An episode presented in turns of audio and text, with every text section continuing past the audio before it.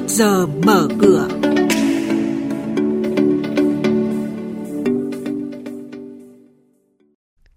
Thưa quý vị và các bạn, lãi suất cho vay tiếp tục giảm, nhiều ngân hàng nhanh chóng lên sàn và chuyển sàn thời điểm cuối năm. Nhận định diễn biến giao dịch tại Sở Giao dịch Hàng hóa Việt Nam. Những thông tin đáng chú ý sẽ có trong tiết mục Trước giờ mở cửa sáng nay qua phần trình bày của biên tập viên Bá Toàn và Thu Trang. Thưa quý vị và các bạn, thống kê của Ngân hàng Nhà nước cho thấy hiện lãi suất cho vay ngắn hạn tối đa bằng đồng Việt Nam đối với một số ngành lĩnh vực ở mức bốn phẩy năm phần trăm một năm, lãi suất cho vay bằng đô la Mỹ phổ biến ở mức từ ba cho đến bốn phẩy năm phần trăm một năm ngắn hạn và từ bốn phẩy hai cho đến sáu phần trăm một năm trong trung và dài hạn. Nhìn chung hiện lãi suất cho vay đang ở mức thấp chưa từng có và đã giảm hai phẩy năm phần trăm so với thời điểm năm hai không một sáu. Tuy nhiên, các chuyên gia cho rằng để hỗ trợ cho tăng trưởng tín dụng cuối năm, các tổ chức tín dụng sẽ tiếp tục giảm lãi suất cho vay, đồng thời cố gắng đảm bảo mức lãi suất huy động ổn định. Theo đại diện Hiệp hội Bất động sản Thành phố Hồ Chí Minh, dư nợ tín dụng và nợ xấu bất động sản tại Thành phố Hồ Chí Minh vẫn còn trong ngưỡng an toàn nhưng tiềm ẩn rủi ro. Cụ thể, dư nợ tín dụng khoảng hai trăm chín mươi ba nghìn bảy trăm năm mươi tỷ đồng, tăng gần sáu phần trăm so với cuối năm ngoái, trong đó nợ xấu của doanh nghiệp bất động sản chiếm hai phẩy bảy phần trăm tổng dư nợ. Đại diện Hiệp hội Bất động sản Thành phố Hồ Chí Minh cho rằng khả năng một số khoản vay tín dụng bất động sản có nguy cơ chuyển thành nợ xấu, trong đó có cả nguồn vốn đầu tư trái phiếu bất động sản của các tổ chức tín dụng và cá nhân. Quý thính giả đang nghe chuyên mục Trước giờ mở cửa phát sóng trên kênh Thời sự vê vê một từ thứ hai đến thứ sáu hàng tuần trong theo dòng Thời sự sáng.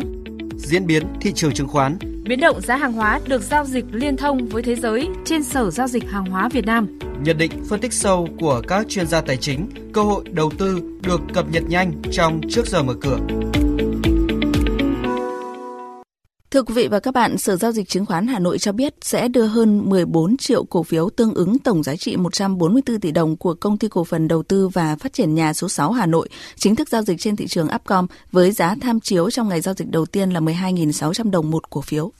Nhiều ngân hàng đang chạy đua với thời gian để niêm yết cổ phiếu trên sàn chứng khoán hoặc chuyển sàn từ Upcom và hát en ích sang giao dịch tại Sở Giao dịch Chứng khoán Thành phố Hồ Chí Minh trong bối cảnh thị trường có nhiều khởi sắc và các quy định mới về việc lên sàn.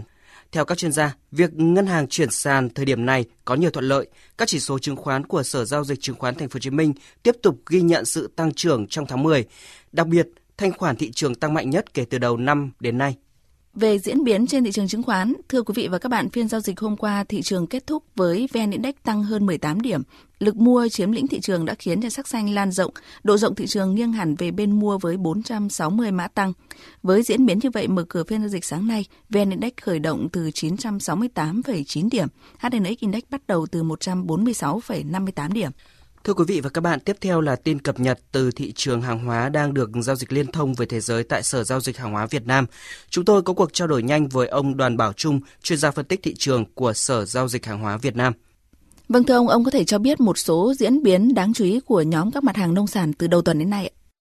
Kể từ đầu tuần đến nay, tất cả các loại mặt hàng ngũ cốc và hạt lấy dầu đang được giao dịch tại Sở Giao dịch Hàng hóa Việt Nam đồng loạt tăng mạnh. Qua đó giúp cho chỉ số em ích pê Index nông sản đã tăng đến một phẩy năm phần trăm chỉ sau hai phiên, lên mức là một nghìn ba trăm mười chín phẩy tám mươi tám điểm. Tác động chủ yếu đến giá các loại hàng hóa nói chung và nông sản nói riêng trong tuần này tiếp tục là thông tin về vaccine. Sau khi công ty Moderna của Mỹ công bố loại vaccine phòng covid mười chín của hãng này đạt hiệu quả đến chín mươi tư phẩy năm phần trăm trong lần thử nghiệm lâm sàng giai đoạn cuối. Bên cạnh đấy, thời tiết được dự báo sẽ khá bất lợi trong năm nay tại các vùng trồng đậu tương và ngô ở các nước Nam Mỹ do ảnh hưởng bởi hiện tượng La Nina, cũng đã hỗ trợ tích cực đến giá ngô và toàn bộ nhóm sản phẩm đậu tương. Vâng, trở lại với diễn biến thị trường thì theo ông, các hãng dược phẩm lớn của Mỹ liên tục công bố vaccine mới ngừa virus SARS-xê o vê hai đã có tác động như thế nào đến thị trường hàng hóa? Vâng, trong bối cảnh nước Mỹ đã chạm mốc mười một triệu ca dương tính, với một triệu ca nhiễm mới chỉ trong một tuần vừa rồi, các thông tin tích cực liên tiếp về vaccine giúp cho thị trường kỳ vọng và nền kinh tế có khả năng sớm hồi phục trở lại, đã hỗ trợ đáng kể đến giá các loại hàng hóa. Các mặt hàng thuộc nhóm công nghiệp như cà phê, bông, đường, cacao vốn bị ảnh hưởng rất lớn về nhu cầu tiêu thụ khi các quốc gia phải phong tỏa hoặc cách ly xã hội đều đã tăng rất mạnh từ đầu tuần đến nay.